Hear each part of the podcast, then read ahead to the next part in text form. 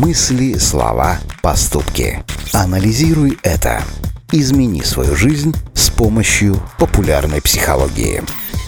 С развитием технологий и появлением смартфонов и планшетов началась эпоха чтения книг с экранов электронных устройств. С одной стороны, это довольно удобно. В телефон можно скачать тысячи произведений и всегда иметь их под рукой. С другой стороны, ты не сможешь ощутить запах книги и почувствовать, каково это держать ее в руках.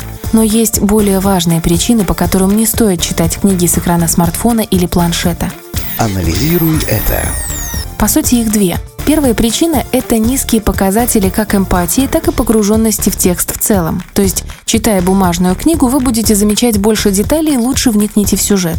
К тому же она вызовет у вас более сильный эмоциональный отклик. При чтении с экрана это наблюдается значительно реже. Почему так происходит, не совсем понятно. Возможно, все дело в отсутствии тактильных ощущений от настоящей бумаги. А может, все дело в том, что, читая с телефоном, мы в любой момент можем отвлечься и сделать перерыв, скажем, на проверку сообщений в социальных сетях. Анализируй это. Вторая причина, почему не стоит читать с экрана, это отсутствие расслабления. Как доказали шведские психологи, всего 10 минут с книгой достаточно, чтобы достигнуть релаксирующего эффекта. А вот чтение с экрана его нивелирует. Мы привыкаем, что на электронных устройствах быстро пролистываем новостные ленты и в полглаза просматриваем сообщения. Но когда настает время настоящего расслабления, неторопливое чтение с экрана вызывает раздражение, усталость, депрессию и даже бессонницу.